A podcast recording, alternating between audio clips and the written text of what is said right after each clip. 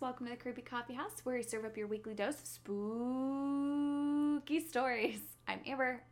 And I'm Ashlyn, and welcome to our show. This is episode 21 of our podcast about spooks and scary stuff. I feel like we recorded way more than 21 episodes. We have, with like the double shots and like all the re records, I'm, oh, God. We're probably at like 40. Oh, God. I'm just kidding. I wish. We're not. We'll get there, there. obviously. But um, what's good? What's new? What's good? Oh, I had a baby. You, she sure did. I met the baby today. Yeah. Oh, we're so we're so happy. We're so blessed. I will say, the last episode we recorded, episode 20. I don't know if we really mentioned it, but I was like, give me a raggedy ass towel to sit on just oh, in I case my water do. breaks. Yeah. And then, yeah, sure enough, I it, like I went into labor later that night. Right. So, like twelve hours later, it was fantastic. um, oh yeah, which the birth story, I'll I'll make it like super short. So yeah, basically, contractions started at like eleven o'clock at night. They were really irregular, but I was like, okay, I think we need to go. Um, they don't allow visitors there except for one, so obviously it was going to be Cody. So I had to have my parents come and pick up Sam, and then we went to the hospital, and then they checked to see if my water broke, and it didn't break, but they were like, okay, um, that. I'm not going to go into too much detail about my um, personal experience there, but basically, they were like, "Eh, the tests are inconclusive on whether you're ready to give a baby or have a baby today. So I need to go run over to the hospital real quick because I had at the birthing center, which is Mhm. right next to the hospital. And they, like, basically, we were there for like three hours. Um, I didn't get my epidural until like two thirty in the morning Oh, jeez. um, because they were like, oh, well, your water's not broken. You're only dilated like two and a half centimeters. And I was like, I'm contracting. You can see it was like every like five minutes or Mhm. so. Um, so there was that. They stabbed me twice for the epidural because they missed the original Oh, indication. So like my right leg was just like, oh. I remember like I was like I can't move my legs. I mean, which you're not supposed to. right. And then there was oh, there was just such a lack of communication at this birthing center. Mm-hmm. So I had seen my OB that day when we recorded, and then I went into labor, and so they tried to call her. She had gone out of town What? apparently. I was like, I was just there. I just saw her. and then um, this poor nurse, I doubt she listens. Her name is Chelsea, but she was like, she was trying so hard to go and like find the doctor. mm-hmm. Wrigley, get out of here. Hi, puppy. Sorry. um, she was trying so hard to find somebody to deliver my baby, and then all I remember because eventually got like two hours of sleep, uh, but she was calling around. Wrigley, get out of here. Ah! I'm so sorry. Ah! It's just funny because he also typed ah on my computer. No. Oh, Go. so. And um, she was calling around. She's like, "Hi, I have a patient. She's full plus two, so I was twelve centimeters dilated, Oh my gosh. ready to push for like two hours. They Waiting didn't, on a doctor? they didn't have an OB anywhere in the hospital, and the one that delivered me, he was off at six, um, and so they were trying to get him. He's like, "Oh, I'm already off. See if you can get somebody else." And so then, like, an hour and a half later, I was able to push. Oh my goodness. but it was like oh my god honestly it was it was not the best experience there but the outcome was totally worth it. Yeah, that's crazy. so yeah we have a That's beautiful gonna be baby girl. yeah well and like our first experience there when we had sam was perfect. And so i was Right. like recommending the birthing hospital to everybody. You and then know, this time but yeah that's pretty much all that's really going on in my life right now. Um just staying home taking care of baby working on the podcast playing some video games. We Yeah. started skyrim again even though i haven't beat it it's been out for like Blake is 10 uh, trying to convince me to get a Switch. He thinks I would love one. yeah do you want to test mine Oh my gosh. I don't know. I never, I, I played Nintendo. Like, I had a DS growing up, and I had a Game Boy Advance SP. hell yeah And my favorite dumb game on there was Barbie Secret Agent. fuck yeah Do you know that game? no Oh my god. It but i did have a barbie beautiful. i had a barbie dolphin game i think yes. fun I also really enjoy, um, what was it? It was this fashion game on the DS. Ooh. that was like you had your own fashion boutique and all this stuff. And I found the DS game equip or the Switch game equivalent of it, and he's like, "We need this, wait what is it and we need the Switch." what's the game Oh, it's like fashion boutique. And then you can still buy Barbie Secret Agent for a Game Boy SP, but a Game Boy SP is just as expensive as a Switch? Just like three hundred. DS. Oh. Which Yeah. they're like 150 bucks. Are we getting like? Was that Darth Vader? It sounds like Darth Vader and your baby crying. Well, she's being changed right now. Cody's taking care of her. What the hell is that? Oh, it's it's the water pitcher. Oh my gosh. stewing. Okay. Yeah, we're making coffee in here, and uh, It sounds like Darth Vader. It does. Oh my gosh, that was so freaky. I was like, the house is haunted. Because I just took this Snapchat video where I made a weird noise in the background while I was filming it, and then I slowed it real down, and it sounds very spooky. And now I'm like, oh no, I caused the ghosts. You caused the ghost. Yeah. I'll let you check out the Switch. It's a lot of fun. I don't get to play it because anytime I try to, my son takes over. Oh man, yeah. Blake says I would enjoy Animal Crossing since I was such a Farmville addict. I don't have that one. I think it was just because I just didn't want to join the hype, even though it looks a lot of fun. But I think for the longest time, everybody on Facebook was like, turnips are like this amount of bells. And I was like, okay. What the hell are bells? Is that like their coin? yeah, the currency. Oh, see, and that's where I don't get it. Like, I get it has that whole kawaii kind of vibe on it. You know what I mean? No. How it's like kind of pastel and like Yeah, a little bit. I don't know. It just seems not like something I would enjoy. I did have Animal Crossing Pocket Camp on my phone. I played that for a long time. And see, I play phone games all the time. Like, I have so many dumb phone games. It's amazing. Like, It's amazing. I do. I have like all the ones you get the ads for, like the untangle all the ropes that are all braided. Oh yeah. I have that one. I have um, where they drop the block and you have to do the right a number. You have to make a match so you like get lower blocks and you don't go too high. okay. Uh, I don't know what that one's called, but I play that one all the time. I even paid for the no ads on that one. Is how much. Oh I my like god. Ashlyn. It was only like two bucks once. Once. It was two dollars one time, and I'm like worth it. And then I play the game where you have to find all the random stuff that matches in the pile of just stuff. Oh yeah. Yeah, I, I was tempted to download that Dude, one. that 'cause I one's was so much fun. that looks kind of They give you time constraints, and it's like X amount of items. It's super fun. I was gonna say, I remember like that the commercial for it was like, "Where's the toilet paper?" I was like, "It's right." Yeah, and, and that's how they get you to download them because the person playing that fake game idiot. is so dumb, and you're like, I can do better than them. Watch me. That's how they get you. I also have like Farmville, Farmville Paradise, Oh my and God. um, I also have like the one where you build a city, so it's like Farmville and Cityville mixed together. I have like a Harry Potter one that's like Candy Crush. Oh, I might need that one because I think I have. fun. I have classic Bejeweled Blitz. I got Sudoku. I also have a Magic 8 Ball on here for when I need to make decisions. You are so cute. and then I have Mahjong. And then the Oh, ball sort what puzzles. I also have Among Us, but I've never played. I have it on my phone too, but I typically play on the PC. I think it's just because I prefer playing with people I know instead of like people Strangers. I don't. Yeah. Which is like I don't care when it comes to other cooperative games, but I don't know. See, that's where it gets me playing games. Like, I have to talk to people for the most part. ooh, you should download Evil Apples. I mean, I Oh, I know that game. Yeah. I haven't played that in forever, but it's a fun game. Okay. Um, nothing's new with me. My birthday's coming up. Yeah. Um, I've been watching Buffy the Vampire Slayer. I'm on season six right now. Um, out of seven, six out of seven. I've been I haven't seen. Friends. I haven't seen the seventh season of Buffy. I realized. I haven't seen any of it, so I need to watch that. Is that on Hulu? Yes. Okay. Sarah Michelle Gellar, Oh yeah, no, I love her. Alyson Hannigan, She she cool. Seth Green. Oh my god.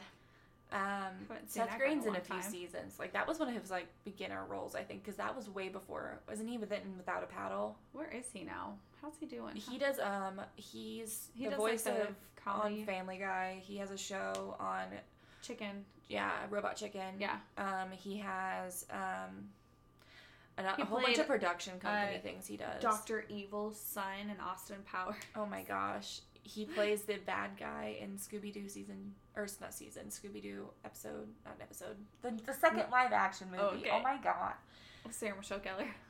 Yes, but did you know Matthew Lillard? Yes, I love him. He has been the official voice of Scabby, uh, Scooby. No, oh my god. Shaggy. Yes, thank you. Why? This is why I think I need some help. I can't with words. He has been the official voice of Shaggy since 2010, including that Mysteries Incorporated show that I watch. I used to have the biggest crush And on he's Matthew in- Lillard. All he's like all those Scooby Doo movies since then, and all that stuff. I learned that he's been the voice of Shaggy for like 11 years. Hey, Matthew. He's definitely not listening, but I hope he is. Someday he could be. Because I enjoy. But he's such a sweet boy. Go. Get out of here, please. Oh, but he's such a sweet Good boy. boy. Get out of here. Oh, okay. So, um, before we get into our story, so Mhm. I'm going to show you what I got for Valentine's Day. Yeah. I'll upload it on Instagram. Here's one. Oh. The Mammoth Book of Cover Ups, the 100 most disturbing conspiracies of all time. Beautiful. I know. That looks like a thick book, though. Is She's it small thick. print? Yes. No pictures? No diagrams? No, no, no, not really no diagrams or anything, but it's over 500 pages. Jeez. And no diagram. That was very loud. Oh, wait. All right, let's test it. That, That was very loud. Okay. And that'll be very fun. I know. I'm excited. Okay, What here's the other got? one. The Book of Serial Killers. Oh my gosh. So the first week Blake and I were dating, I checked out the edition that was in our school library. Oh my god. And I didn't even put it together that the guy I just started talking to might think of it as a red flag that I check out the big book of serial killers. Like, I just thought it was so normal. And then Blake's like, Yeah, you checked out that huge encyclopedia of serial killers. And I was like, Oh, damn. I'm so turned on right now. yeah. I um That's awesome. they have like a second edition. Mhm. So that will be like for Mother's Day I or think something. that- I God, Is you this a what? I newer edition? I don't it has to be. I don't think that's a newer edition. I mean unless 'Cause I remember. No, that one actually recently came up. 2017, so yes, It's before. But they have another one. This would have been 2014, so I had the edition before this that I checked out. Yeah. So we have a lot of um Yay! a lot of things you can It's go like from from these analog two books. Murderpedia. Yeah, now I just need a paranormal book. I think they actually, in this cover, they have a bunch of, they have all these other mammoth books of different things here. Ooh! Um, Is it all just weird stuff they do? yeah. Oh I, yeah! I think there's one of like, um, like unsolved mysteries and all this other stuff. pulp action. I think the only problem is that. Roaring Twenty Whodunits. Ooh. Yeah, so we could just add this to the library. We'll just have to flag them whose books Okay, so here's the thing. I need the Mammoth Book of Sex, Drugs, and Rock and Roll. Like that's just something I need to own. Okay, well, I'll keep that in mind for your birthday present. I do That's not coming up. need the Mammoth Book of Short Erotic Novels. No, you don't. oh my gosh. That's so fun. Oh yeah, you need the Mammoth Book of UFOs. I need the Book Yes. of Vampires. We both need the Book of Women Who Kill. Hells yeah, You know, maybe. Modern crime. Okay, we're gonna take a picture of this page real quick. I think the only problem that I found so far is because I have um Oh one of the uh, Oh, cases that I'm covering here soon. Um, I got some of the information from this book here. There's a there's a few like grammatical errors, and it was I've only read one case on it so far. So I was like, okay, Dang, they got so many pages on the Illuminati. Yeah, I'm gonna have to borrow this sometime. yeah, for sure. Whenever you need like some inspiration for conspiracies or mysteries. Or just like Um, readings. but, But yeah. I've been getting a lot of inspo because I downloaded TikTok not too long ago. I Oh, think I talked about this already. I have found so many pages of like, no, these people who actually talk about these haunted places. And they're like, check out for more. So it, it's not like I'm gonna Oh. get the whole thing from a TikTok. It's just like yeah, people giving recommendations on these. Like, it's a lot of them are in New Orleans though, because I realized that uh, I think the algorithm knows that I'm spooky. So Probably. I think that's it. It definitely knows that like my MSN homepage, like, and it'll be like, oh, today in murder. today in murder, Ah, but yeah, I just wanted to share those with you. those are awesome. Yeah. All right. So Okay, um, today's stories. Oh, do you have something Specials, yeah. Our no, you're good. specials. I'm good. We have paranormal and true crime. Yeah. Yeah, and I believe that I am first. Uh, Mine's pretty short. I feel like paranormal ones are always a lot shorter than our true crime ones. Oh yeah. Um, I will say my true crime one today on, may or may not be six pages. Okay. but I'll talk pretty fast. I think. Oh, Oh, sorry. I just got whopped with the wiggly tail. Anyway, we'll put pictures of Wrigley somewhere so you guys can see how cute he is. He's a little golden retriever. I feel really bad. I just We threw a coin in the room and closed him. It's like a bomb. like Yeah. grenade, just drop it in there. Yes. Okay. Okay. All right, so I am going to be talking about the Fairmont Banff Springs Hotel. Okay. Have you heard of that? No. It's in Canada.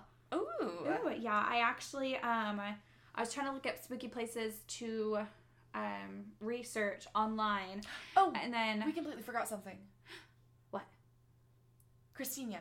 Christina. Christina, yes. Oh, Oh my gosh, God. huge shout out to Christina. Yes. We got such a sweet email from her. She's a while back. It's been a while Yeah. since we've actually like recorded. So, hello. Yeah, because I think Hi, she had we sent this uh like about two weeks ago. It but was we were- literally like the day after you gave birth. It was either the same day you gave birth or literally the day after. Yeah, and we have were it definitely recorded. still in the hospital.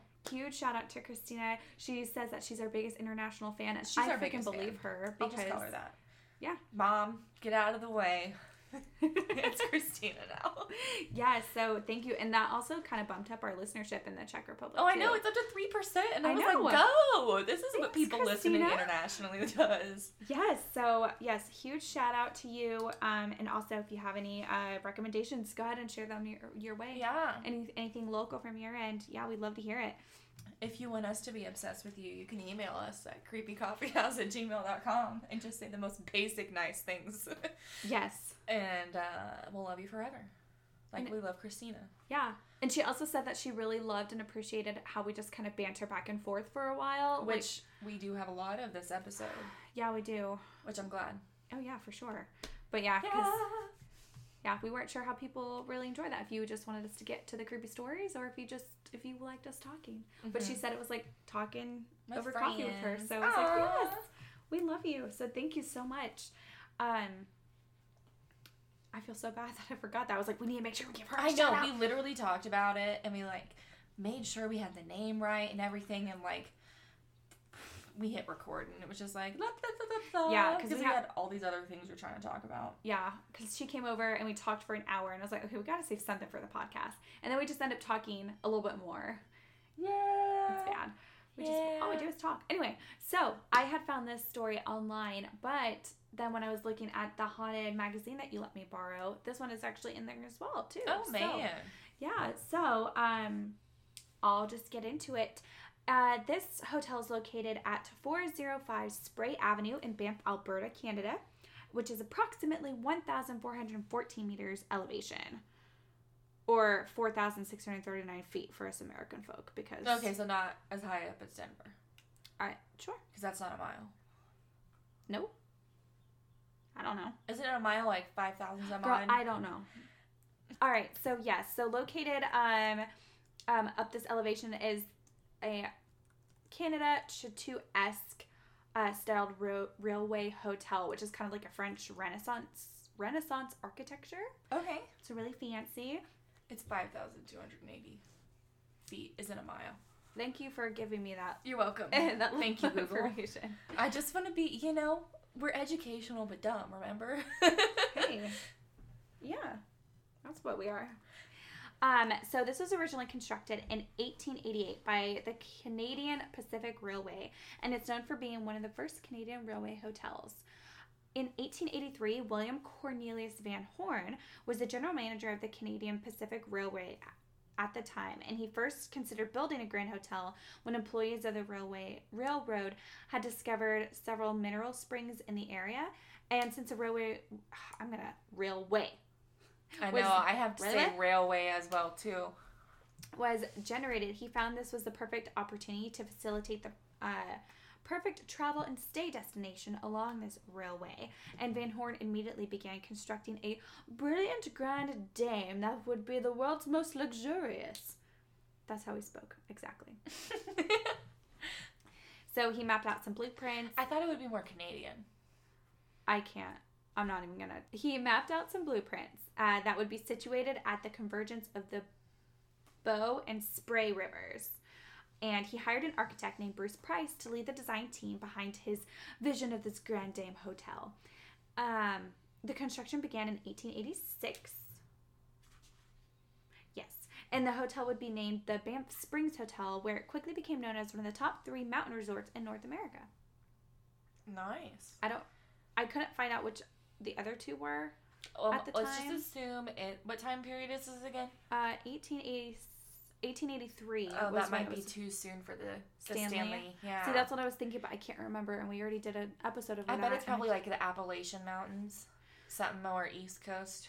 Maybe. I think I tried to look it up and I was like, let me just finish working on this episode and, And then, then I'll look it up and then I forgot about it it, because yeah. I I worked on this a long time ago.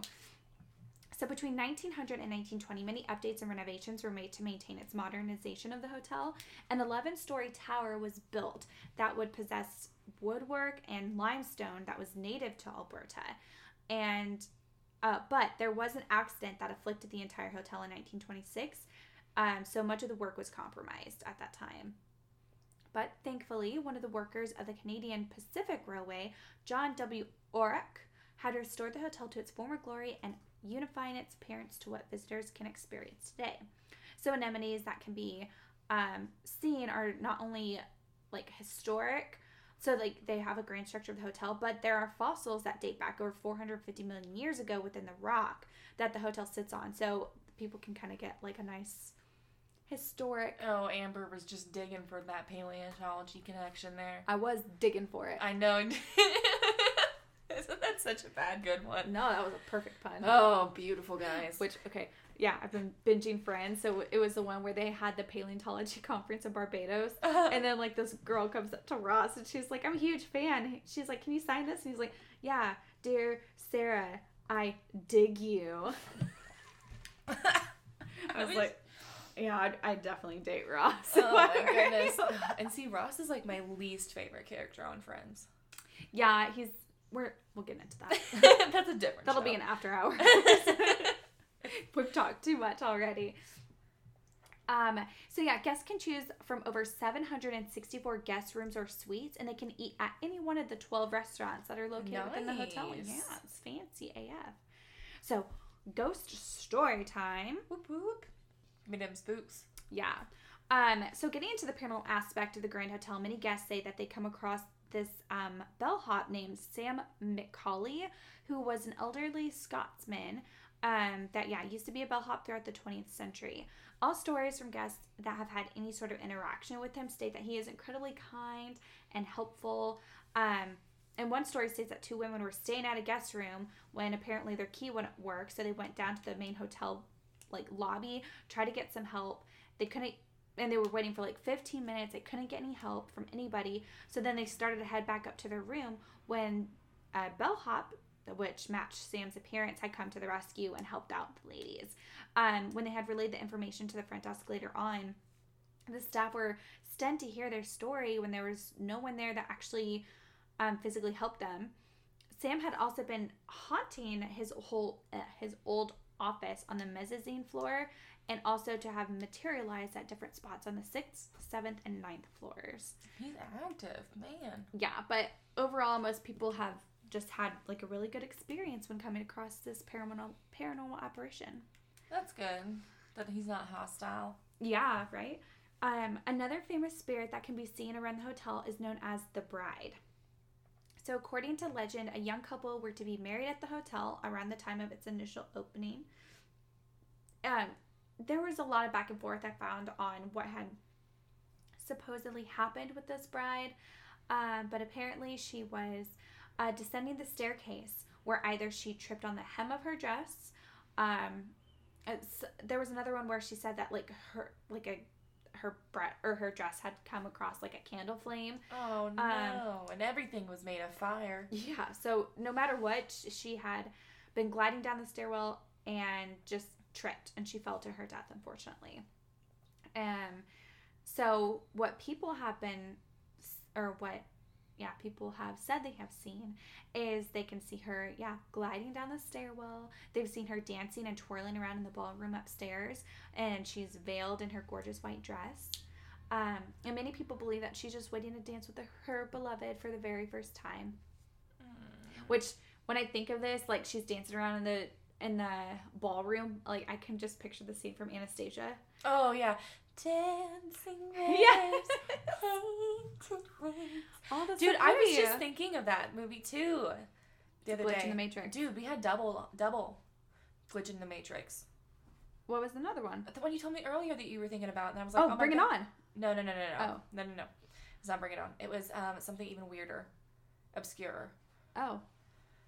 It was. Oh crap! We just talked about it. oh, crap! The overlords are trying to mess with our brains. That way we can't talk about our glitches. Oh, Okay, I can't even remember. Oh, Anastasia was the one we just had. Um, Okay, I'll let you think about that. I'm almost done with my oh, story. It'll never come back. It'll never come back. Yes, it will. Anyway, so the Ghost Bride has uh, become so famous in Canada that she has her own postage stamp and collector coin. I need it. Oh. I need the collector coin. I just found all my squished penny collection. I have a collection of that too. And I have a little passport book it goes in. I don't have one of those. Oh, I'm I- not that nerdy. I got that in like when I was nine, and somehow I still have it. And I opened it, and I was like, I actually all of wanted these ones to. from field trips that I did when I was in like kindergarten. Well, I like I kind of do that. I have like a whenever we come across those Mhm. anywhere, I always like get some get all of them that I can for Sam. So I actually thought about getting him one of those passport things because They're he cute. Has, yeah, he has a little collection of those from wherever we've gone. yeah, and then there's just not squished pennies everywhere around your house. That is literally the cheapest souvenir that you can get. Fifty one cents for a squish penny. And they're perfect. I have some from our honeymoon. We got a bunch from Universal Studios. Oh, speaking of that, let me finish the story. then, then I'll get to it. okay. God, we are like just. I'm telling you, it's bad this morning. Mornings are bad for Ashlyn's ADHD. I'm so sorry. Well, I thought this was the best time to get this done. It so- is the best time for our schedule. Yeah. I my brain. Your brain? No. okay, so um, a real creepy documentation from the hotel had been recorded to have happened in room 873, which has been permanently sealed off from anybody ever entering it in, entering into the room. Anyway, hotel staff claim that no crime was has ever occurred in the room. However, many people who have stayed there before it was closed off to the public stated that there was a lot of heavy activity and unexplained apparitions there. Like someone had mentioned disembodied shrieks and screams in the middle of the night. Ah, They would turn on the lights and bloody handprints would be seen on the mirrors. Jesus. So the rumor behind that is that a man had killed his daughter and wife in the room before taking his own life. Oh. Um, but yeah, like staff don't want to talk about it. They, That's fair. they've like closed a- off the room. It's a, it sounds like a pretty swanky hotel, other than yeah, the and possible situation there. yeah. Um, some other activity that's mentioned from people staying here, like they've had their pillows yanked out from under their heads while they Oh, that'd sleep. be so annoying. That's like That'd be you so would- annoying. you to piss me off, ghost. That's how you do it. You wake me up with my head just hitting the bed. Oh, we're gonna have beef. that would have just annoy me. It wouldn't scare me. I'd just be annoyed. oh, I would. I just know because I'd be sleeping and then I just wake up in anger. You just start punching Blake. yeah, Stop I would be like, "Why'd you do that, bruh?" Like it wasn't me, it was the ghost. it was the cat, probably. So they would experience that or being pushed out of bed by some unseen entity. Ugh. Um, and just like, yeah, normal general paranormal activity like cold spots, seeing apparitions, that sort of thing. Um, and that's pretty much it for what I could discover uh, still. about the uh, Fairmont Banff Springs Hotel. they really just don't want you sleeping, pushing you out of the bed, I know. yanking your pillow out. They're like, "I can't sleep. You can't sleep." yeah, I'll never sleeping again. I'm taking this pillow. Um, but yeah, that's pretty much all that I have. Just a couple of uh creepy I guess like the bride and the and Sam don't really do any terrifying haunting right. Things, more. but you have the other general paranormal activity things going on there that Mm. you experience at any other haunted location. And then yeah, that creepy room that um may or may not have had murders. yeah, which is like I don't can't know. think of any other reason why there would be a concentrated thing there, unless it's like, I don't know. yeah, maybe and maybe they just don't want to scare customers, but then you'd also be bringing in a lot of customers who I don't know, but is that the crowd you want? You think the true crime people are going to be coming in there and spending all their money? yeah, definitely not in a location that was known as one of the like top three yeah. places in North America. Probably not. like they don't have the true crime Fair. fans don't have money for that a lot of the time. Fair, fair enough.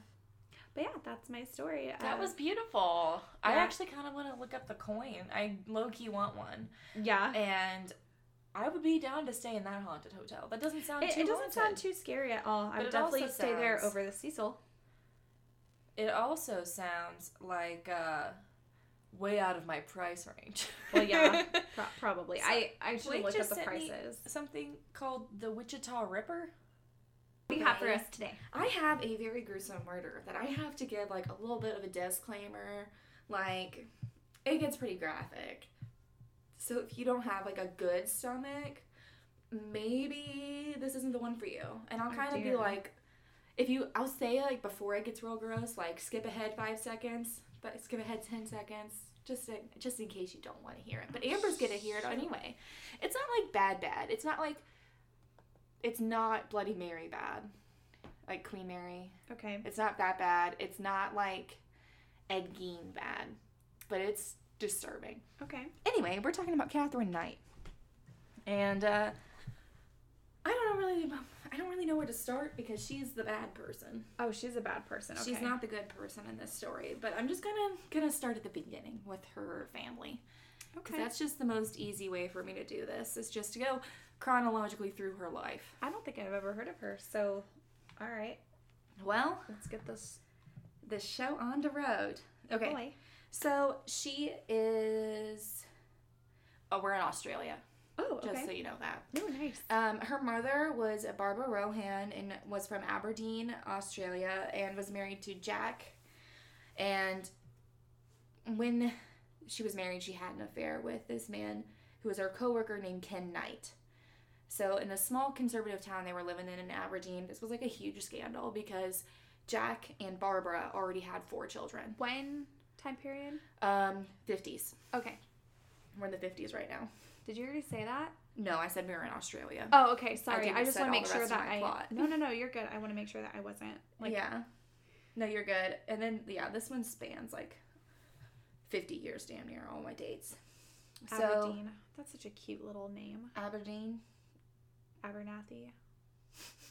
Why do I know Abernathy? I don't know. Jake Abernathy? Why does that sound like a real name? Oh, I was thinking like Old Man Abernathy. I think that's like a Fallout thing. Forget it. I Okay, don't. JK. Anyway, oh gosh, Ashlyn, let's do this. Okay, so this was like a huge scandal, and after Jack and Barbara separated, the two older kids lived with Jack, and the two younger ones lived with Barbara. Okay. So Barbara and her Ken, who she was having the affair with, um, moved to Moree, and then the two of them had a set of twins, October twenty fourth of fifty five, and one of those twins was Katherine. Okay. So she's kind of the main person here.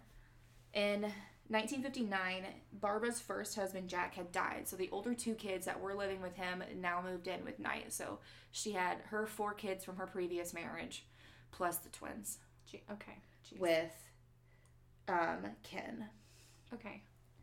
So, Ken Knight was a severe alcoholic who was violent, intimidating, and sexually abusive towards Barbara, who and Barbara in turn told her kids in depth about her sex life and how much she hated men and sex. So it's just not a good upbringing at all. So sad. I it's terrible. Yeah, you're already off to a really bad start. I know, and it just gets it's gets it's insane. What's Um, really heartbreaking sidebar is just we talk about these like serial killers and their upbringing is terrible. And she's not. It is like a lot of nature nurture kind of thing. Yeah, like, this but is it's just like it's so sad where it's like Mhm. you have to console yourself with. Okay, continue. Oh, Okay. this just makes me sad. Just about every single one of these that have we've ever begun with. It's like, Um, well, this childhood is terrible. Catherine herself was also sexually abused by other family members until the age of 11. Um, it was very clear that her father was not one of these individuals, though. Oh, Um, it was other family members. Um, in her youth, she was described as, quote, a pleasant girl who experienced uncontrollably murderous rages in response to minor upsets. oh, wow. Okay. And so when she went to high school, she was like a big loner, didn't really have a lot of friends. There are two instances. Um, one where she assaulted a boy at school uh, with a weapon, and another where Katherine was injured by a teacher. But the teacher, when they went to trial, was found to be working in self defense. So Okay. Katherine was being crazy and She got injured. Teacher. She attacked a teacher. The teacher a- attacked back in like self defense and was like kept their teaching license, everything. Went to a whole trial and was found to be acting in self defense. But whenever she wasn't in a rage, she was literally a model student and had several awards for good behavior. Do you think it was like bipolar or some other Um, like? they don't really go into what it is. I think it's just she gets set off, like with everything that's happened in her life growing up Yeah, I guess so. and everything that she knows about the world. But um, it's just weird. She has this big dichotomy of murderous rage and just perfectly normal model student, model citizen. I'm fine. I don't know. It's like a Dr. Jekyll, Mr. Hyde kind of thing. Okay. But she left high school at 15 and somehow left without learning how to read or write. Um, and she worked at a clothing factory cutting cloth for a while until her dream job at an abattoir, I think is how you say it, um, as an offal. Okay, so this is like she's a person cutting down the animals to make your cuts of meat. It's kind of like a butcher, Oh is what she's doing. I was like, It's I don't know kind of like a butcher, but I think it's a little bit different. I think it has to do more with fish, maybe. Okay. Maybe I am not sure. I Dream should have looked up. Yeah, her dream job. Okay. Um, and she Ray was promoted to boning um, after being an awful, an awful, awful. I have no idea. I feel like abattoirs are fish. That's all I know. Okay. I should have looked that up. But anyway, but when she was promoted, she got this like super top notch set of butcher knives that she loved and adored and um, always kept hanging over her bed no matter where, like every place she moved. Always had them hanging over her bed just in case. Are you looking up what an abattoir is? I don't know how to spell that. A B A Oh, hold on. A B A. T T O I R. There it is. I think it heard me. It just says a slaughterhouse. Yeah. Anyway, she was working her dream job, I guess. Good for you. I mean, someone's got to do it. Yeah, I mean that's true. I just never thought of that as, hey, what do you want to do for a living? Work in a slaughterhouse. Yeah, and I mean, you know, someone's got to have the job Mm, yeah. because I like eating meat. But anyway, um, in 1973 is when she meets um, Dan Stanford Kellett, or not Dan, David Stanford Kellett. Um, he was a heavy drinker and one of her coworkers. And a lot of people believe that he was a heavy drinker due to witnessing his friend die in an, a shunting accident on the railway Oh. has to do with the railway, but also seeing a bus full of children stall out on the tracks and get hit by a train. Oh my god. Yeah. And uh, yeah, I'd be pretty. Um, that's that's kind of why they think he was a heavy drinker, and he was also very impressionable in the relationship. And it said that like Katherine dominated him, like there was no oh. question. It was what Katherine wanted or nothing. And um, was I'm sorry, I can't remember if he said was he like an abusive drinker or just like he just he drank? was just a drinker. He was not okay. necessarily the abuser in this situation. Okay, I, I then I kind of understand. Like you, or physically, or not physically, you're like mentally stunted after seeing. Oh yeah, and then you start dating this girl Katherine, and we'll get into her. So the two got married in 1974, and here's a quote from uh, Katherine's mother, Barbara, on the wedding day. Um, well, and this is like from David saying this. Um, the girl, the old girl said to me, Watch out. You better watch this one or she'll fucking kill you. Stir her up the wrong way or do the wrong thing. You're, and you're fucked. Don't even think about playing her. She'll fucking kill you. And that was the mother uh, talking. She told me someone, she's got something loose. She's got a screw loose somewhere. Is Barbara talking about her daughter to her husband on their wedding day? Okay, so on their wedding night, Katherine attempted to strangle David with a phone cord because they only had sex three times and he wanted to go to bed. Uh, Three times that night. Mhm. Oh. And she strangled him with a phone cord on their wedding night. Attempted. Didn't actually kill him, but attempted to. Maybe. She, okay. Um, Oh. And then Only three times. I know. When she was pregnant with her first child, um, she set all of David's clothes on fire in the yard and hit him across the face with a frying pan because he had come late from a dart tournament because he was sent into the finals and won. So it went to like an overtime thing. Um, he ran to a neighbor's house and went to the hospital with a fractured skull. Police Aw. wanted to charge her, but she was now acting like a model citizen again and like being like, oh my, oh no, and like convinced David not to press charges on her. So she's very manipulative. You see in this There's whole like thing. There's so many red flags, and then this Yeah. isn't even like. Okay. oh okay. Okay. Um. So in going. May 1976, after the birth the birth of their first child, whose name is I believe Melissa. Yeah, Melissa. Um, David left Katherine for another woman and moved to Queensland because he just couldn't cope anymore. yeah. He couldn't cope. So did he leave the daughter? Yes. Okay. Um, the next day, Katherine was seen walking down Main Street with the baby in the pram and like violently throwing it side to side. no. And she was admitted to St. Um, Elmo's Mental Hospital in Tamworth, where she had been diagnosed with um, postpartum depression, and she spent several weeks in there. Who took care of the baby? Um, I think it was the hospital or something. I don't know who took care of the baby Oh, at that point. She didn't Um, get the baby back, did she? When she was released, she placed two month old Melissa on the railroad tracks before a train was coming, stole an axe, and then went into town threatening to kill people. Luckily, an old man known as Old Ted was foraging nearby the railway, and just moments before the train passed, saved the baby. Oh, I hate this story.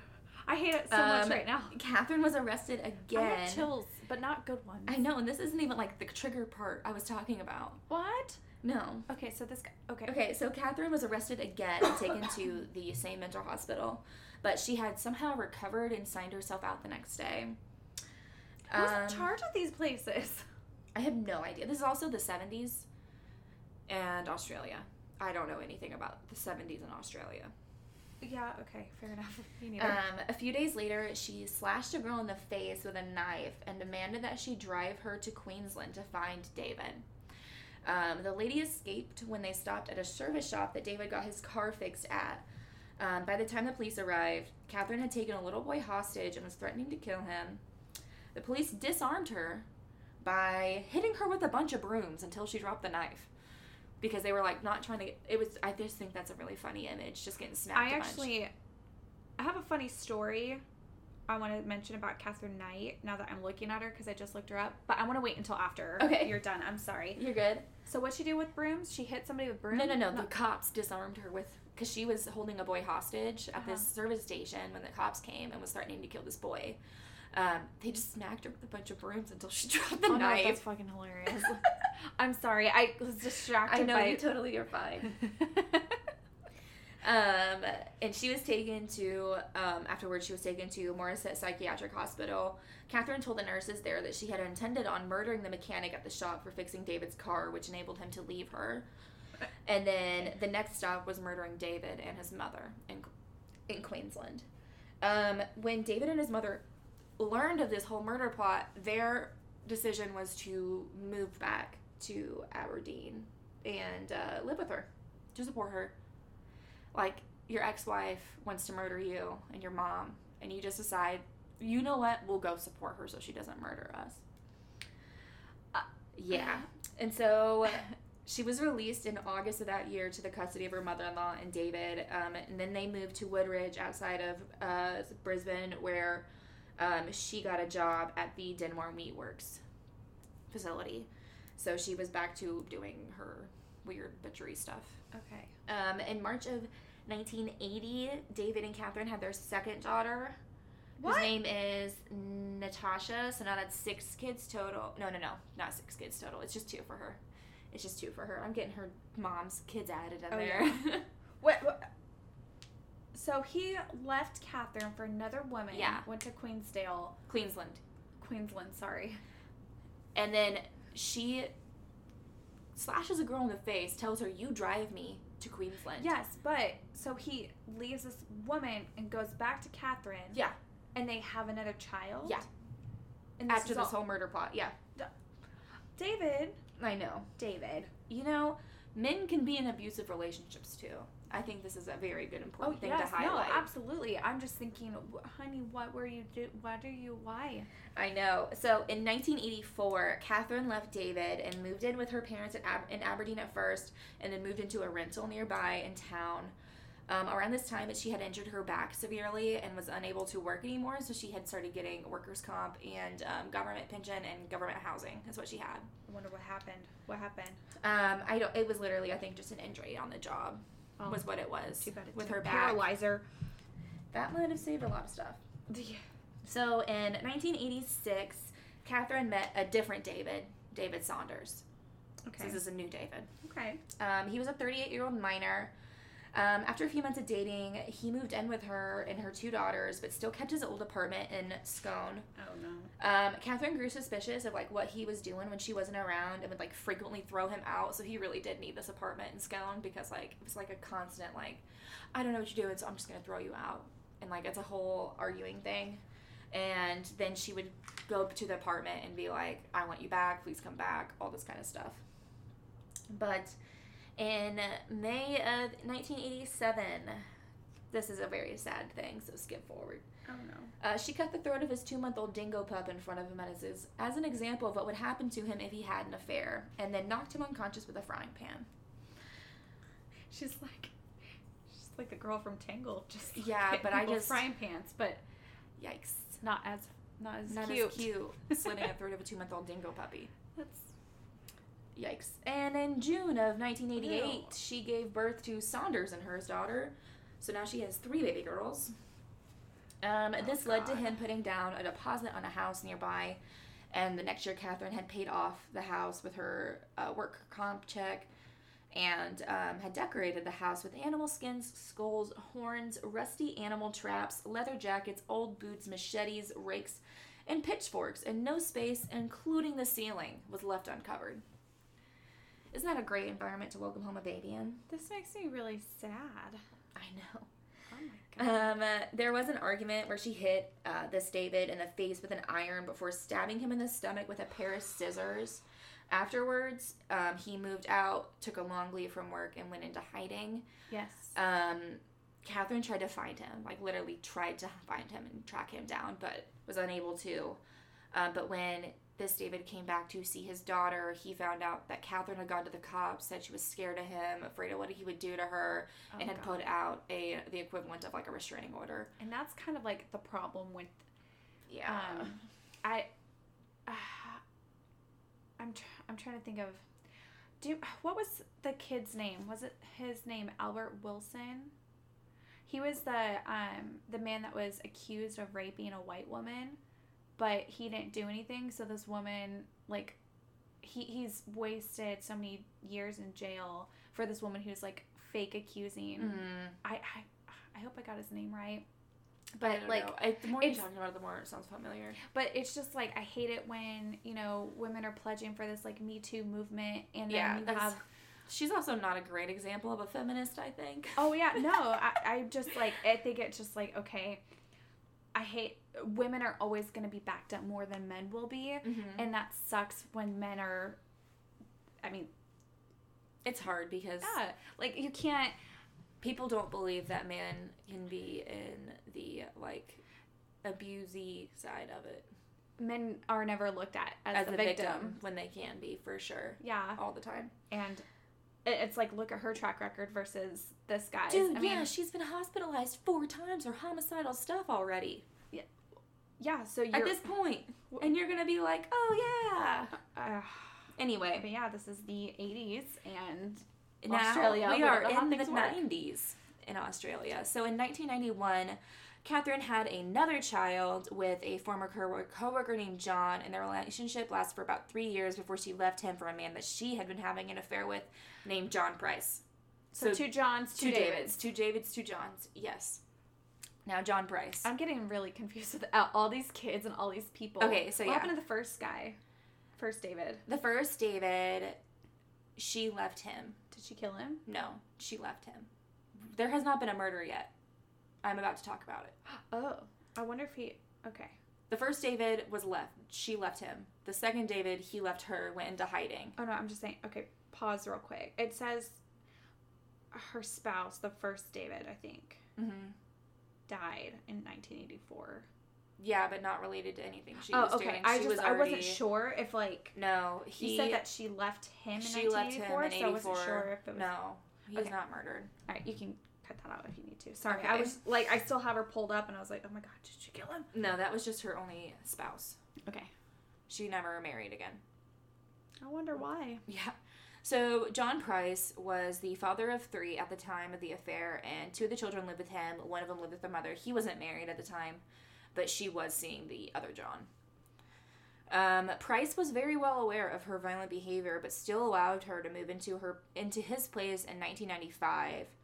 Um, in 98, they had a huge fight over John refusing to marry her, and she got her revenge by filming everything in his home that he had stolen from work.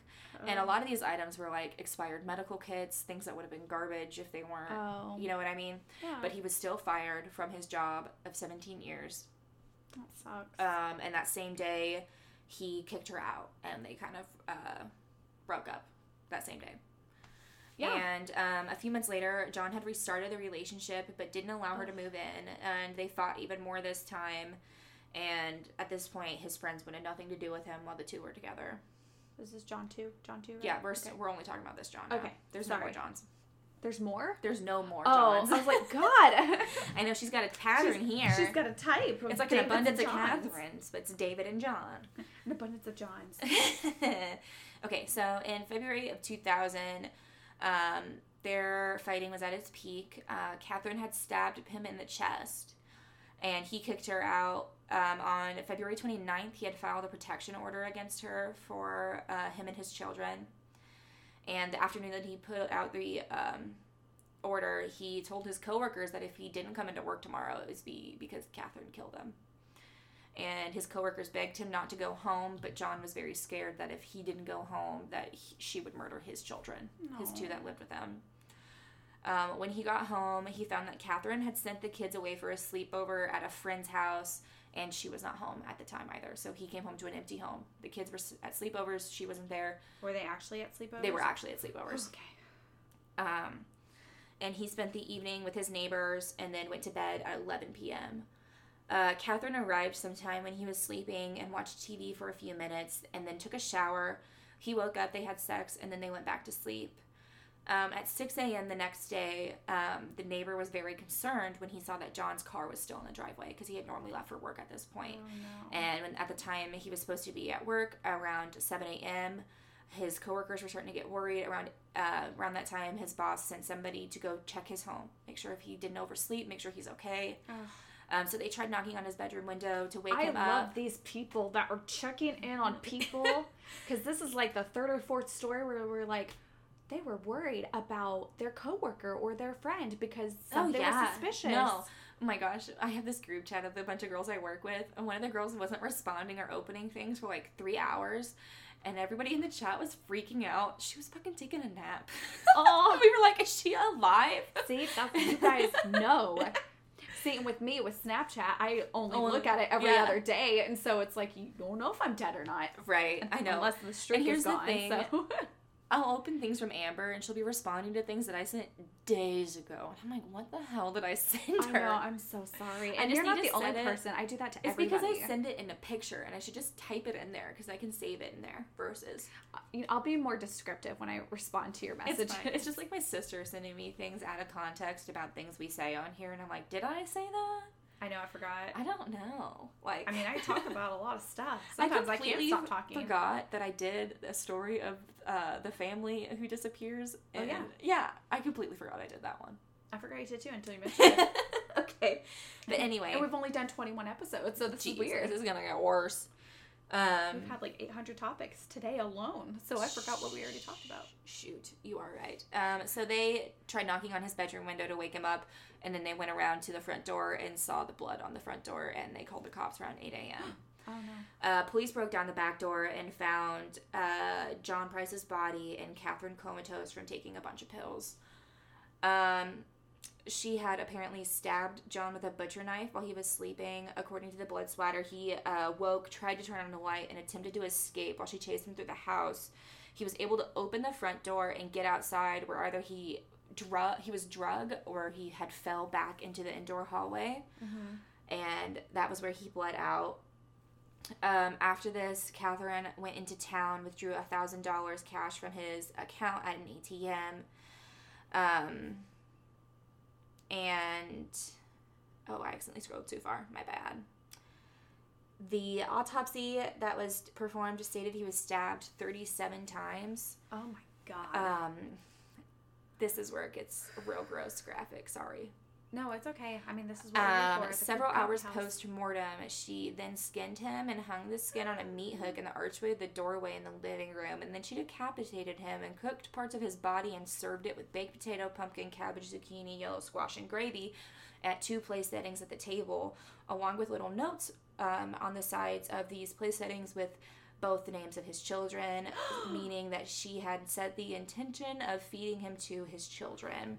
Holy shit. A third meal was thrown in the back lawn, and it's suspected that Katherine was trying to eat it but could not eat it. oh, really? You couldn't eat your own husband? Mm-hmm. And they weren't even married because he would Or marry her. boyfriend? Yeah. Psychopath. Um, Tell me more.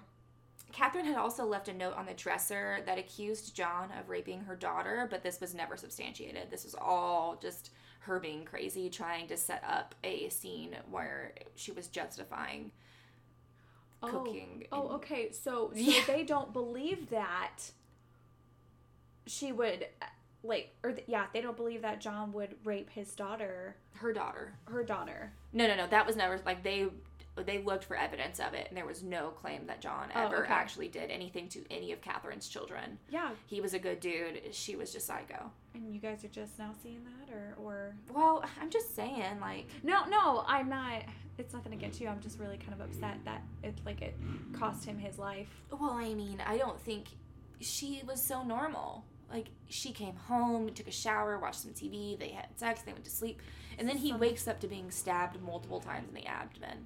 So with the um, and then she just keeps spiraling from there and then i think she was just trying to backpedal and give her like a manslaughter plea what do you think with like the um the pills? Was she trying to like overdose? i think she was yeah Okay. i think that's what it was and that's why she was trying to do all that um she had initially offered a plea to, to plead guilty to manslaughter but it was rejected and she was arraigned on murder charges february 2nd 2001 she initially pled not guilty and was set to go to trial and in the fall of that year however she changed her plea one day into the trial to guilty so um, the justice presiding over the case stated that due to, to the nature of the crimes and Katherine's lack of remorse, she required a serious sentence. Mm-hmm. And she was the first woman to be sentenced to life in prison without parole in Australia, and she has been marked never be released. Good. Uh, she attempted to appeal the life sentence, claiming this uh, was too severe, but it was dismissed right away. Yeah. And that's the story of Katherine Knight. Holy. Isn't that fun? So she only murdered one person. She only murdered one person, but she had done all that crazy Yeah, stuff no. beforehand. I, yeah. hospitalized multiple times. They, I- I think I- it also was like, a comment on men- mental health too, because yeah. when she was first hospitalized, it was just for postpartum depression, and she was only in there for a little bit, and then she was able to sign herself back out, and that kind of stuff. So mental health is coming a lot way in the states, and I'm sure in Australia as well since Well, the 70s, 80s, 90s. And yeah, and we've kind of talked about that before about how yeah, mental health it's it was not taken seriously, and I think Dude, you know and like I just think she had the, terrible upbringing, Oh, and yeah. I I think that's think it definitely just- what it was. That's why I was like, we're just gonna start at the beginning because I don't know how else to like break this up.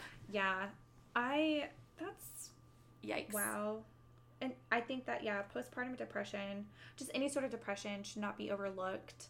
But also, I think there was more going on than just postpartum depression, like Well, with yeah, all that stuff. I mean- and I think that's what was underdiagnosed. Yeah.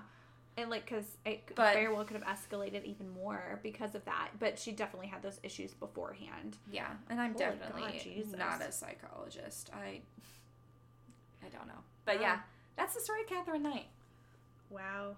What was your story about? Yeah. So okay, okay. Let's a little comedic. Okay. I'm I'm looking at the pictures of her, and I remember um with Casey Lynn, I Mhm. we're in a group chat with her, um, Cody and her boyfriend, Mhm. and I don't remember how we got into this topic, but I was like, Brian, you look like Ted Bundy. Mhm. Like he looks like a more handsome Ted Bundy. Right. But I was like, all right, so now we're gonna. Oh, we know this wasn't with my husband. This was with one of his friends, one of Brian's friends. Um, so we were in that group chat, and I was like, okay, let's see what other like what serial killer we all look like. So I said that Casey Lynn looked like Rosemary West. Okay. Um, I forgot what their friend Austin. I guess our friend. He's not just he's our friend. Um, but they're closer to him than I am. Anyway, No, I I get you. yeah I don't remember who I said that he looked like. Oh no, Richard Ramirez is oh who Oh I my gosh. like. He's a very handsome guy, but I was You just like I don't know Take why I the was like psychopathy out of the eyes. Maybe Yeah. it's a resemblance. you have nice teeth. You don't look like a complete Serial you don't have killer. those Bundy teeth. But I said that I look like Katherine Knight specifically because of this face here, where she's like making this this derpy ass fit. Like, Oh my gosh, yeah, she is gingery. She's pretty gingery. but when I, I was like, you know what, she's not really a looker. I mean, she had two Davids, two Johns. She must have been really good in bed. Here's the thing. As I was doing these notes, I was like, man, she's such a shitty wife. And I was like, man, I'm a really good wife. Like, know, it's I was like- like doing this and I'm like, I am a great partner. I don't know what's going on. Like, I could just put it into perspective, you know? Like, Yeah. I'm not a terrible wife. I could be Katherine Knight. You know what, Blake? You could have had it so much worse. yeah, you know, me checking out my But, yeah, that's- serial killers the first week we're dating. And But- then I'm like, I could be Katherine Knight. It could be a lot worse here. But yeah, Watch this out, is why I get a bunch said that I pans. looked like Katherine Knight. We'll post that picture. because of this picture right here, where she's making this this derpy, derpy, ass okay. grin. And she's got these like orangey glasses on. Like- so just FYI, we'll post that picture with the notes. But look at that. is that? I don't know that that's actually that. That might just be a picture of pot roast. Yeah, that might just be a picture of pot roast. There's no way they would put human meat on the internet. I'm gonna be sick. I'm not. You know, they found his head still in the pot, like in the boiling pot, and it was still warm. So they had deduced that he had been started to be cooked like early that morning. I'm gonna throw up. Yeah. I I did see here. So she like um, it's like she pretty much like had just passed out. Is what they were getting at so when they showed up. It says where is she now, and she's still in the Silverwater Women's Correctional Center, Yeah, where she's never known be as released. Nana. She's Ew. known as Nana there. Hi, puppy. He scared me. wow. Hi, and that's why I didn't want Lottie in here. Cody just gave me the like weirdest. it's okay, Cody. If you listen to this episode, you'll know why I didn't want Charlotte in here. Oh, okay. Okay. He says Get out okay. Here real quick. It makes me feel. No, Oh, I'm already done. done. I already talked about it. Wow. Yeah. Thank you for that. You're welcome. Isn't that terrifying? I was really hungry earlier, but And now you're not? Not really. oh, Uh, sorry. Wrigley's getting all in my face, and he's like, "I just want to love you, but there's so many cords. There's so many cords, and I just So want many to love you. So many laptops. you." There's so many screens and cords. I know, because. Amber has finally gotten a laptop. It's not from 2008. Oh my It's gosh. From like this year. Round of applause there. I know. So now we have three laptops to go off of because I'm like, I don't want to overload my one that we record on anymore. Yeah, well, like- and there was also a lot of pass off too because I'd be like, all right, I don't want to read this off my phone because that's where we keep all of our documents is through Mhm. Google Docs. And so I was like, can I borrow your laptop? And then, uh, yeah, I had my one from uh, like senior year of high school. And, And Blake doesn't even use his little tiny laptop that anymore. Like he will if he's like has to go on work trips and stuff, but yeah, but yeah, this way it's easy for me to. Um, she can do notes on the go. yeah, I can do notes on the go. My husband's also been using it too because he has a YouTube uh, thing that he's using for gaming, and so he can. Uh, Hey, do you want us to promote your gaming YouTube on our podcast? We could have it be like an ad. If people are interested in guides for a dead game, check it out. Star Shot. Look me up. It's not a dead game, babe. A lot of people still play that game. Yes, we'll plug him right here. It's Farshot. It is. There's another account on YouTube also named Farshot. It is not the one with the shirtless guy. Let's be real. Don't look that up. Awesome. This is our first ad. She's sleeping. nah, she got the little eyes She's open. got baby bird eyes. Logan, hi, She's baby such a girl. little nugget. She is. She's a snuggle baby. She's a little nugget. She's Yeah, Cody's quiet. making that face because he's really upset she won't sleep in her crib. I am not upset. No, I- You say that like I'm. no, He's I mean- furious, guys. No. He's No. throwing No. I have to hold my daughter. no, I'm holding my daughter, but yeah. She was No, a- she just she sleeps on my chest like pretty much all night. Cute. I love it. keep her there. We gotta go change. Oh, okay. But okay, wow, that's gross. That was a good one. That was a good one. It was fun. I was. I feel like I did that six pages of notes real fast though, because I feel Yeah, like you did. I Um, figured out I had to talk to my brain and be like, let's focus. I think We the majority of this story. episode was us interrupting each other with different stories and just all of our sidebars. You know what? We're still under an hour and a half, Oh, which wow. is really surprising because it feels like that was a long one. Yeah, an hour and a half. That is a long one. I, was, But- oh, I said we're under. Yeah. You said just that. Okay. Anyway. Not. Whatever. Anyway, What? you can follow us on Instagram at Creepy Coffee House Podcast. You can follow us on Twitter at Creepy Coffee House, but it's Coffee HSE because uh, characters and all that jazz. You can email your story suggestions and your um, coffee recommendations to our email, which is creepycoffeehouse at gmail.com. Also, if you have any comments, or criticisms, Oh, no, no, no, no. Just send us love. I, I love. I just need love. That's Send me want. stuff for my birthday. You won't hear this until after my birthday, but it's fine. but like two weeks after my birthday. That's fine. Anyway, um, gifts. you can please um, rate, review, or follow, subscribe wherever you're listening. It really does help our numbers as we get um, started. And if you leave a review on iTunes, uh, put something in the comments on it. We'll read it out loud. You can do shout outs on there to your friends, to whatever. Um, we'll read it as long as it's not mean. But um, I'm Ashlyn, I'm Amber. and we'll see you next time at the Creepy Coffee House. Bye.